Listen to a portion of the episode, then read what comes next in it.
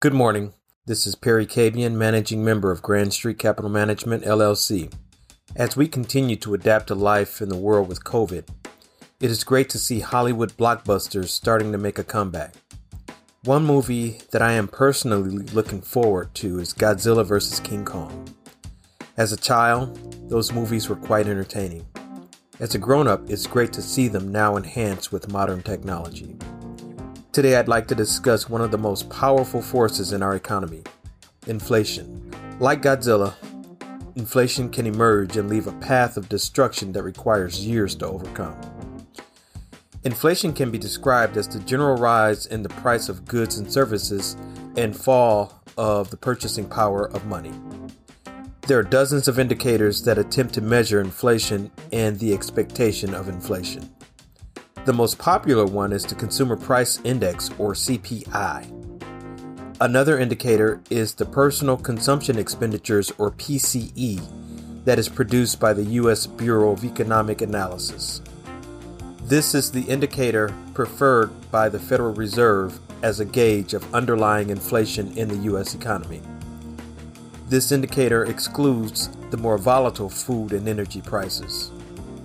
Like Godzilla, inflation attacks every aspect of our economy, it makes things less affordable for consumers and lowers the demand for goods and services. It becomes so far reaching that the efforts to correct it requires a great deal of time and effort by the government. The Federal Reserve has always wanted to maintain an inflation at a target rate of 2%. Over the past 12 months, this target has remained around 1.8%.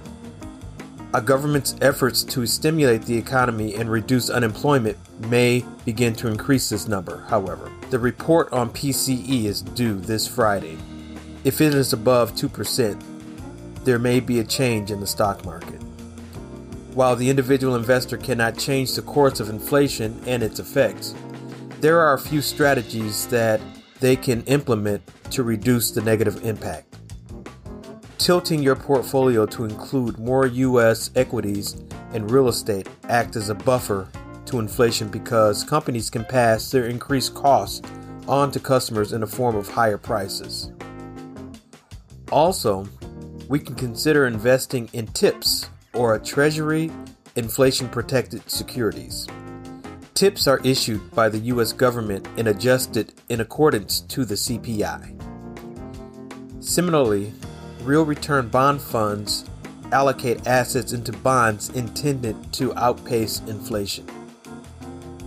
Seek the advice of a financial advisor or a financial planner to find out if these securities work for your individual situation. As always, thank you for listening and have another successful week of building your wealth.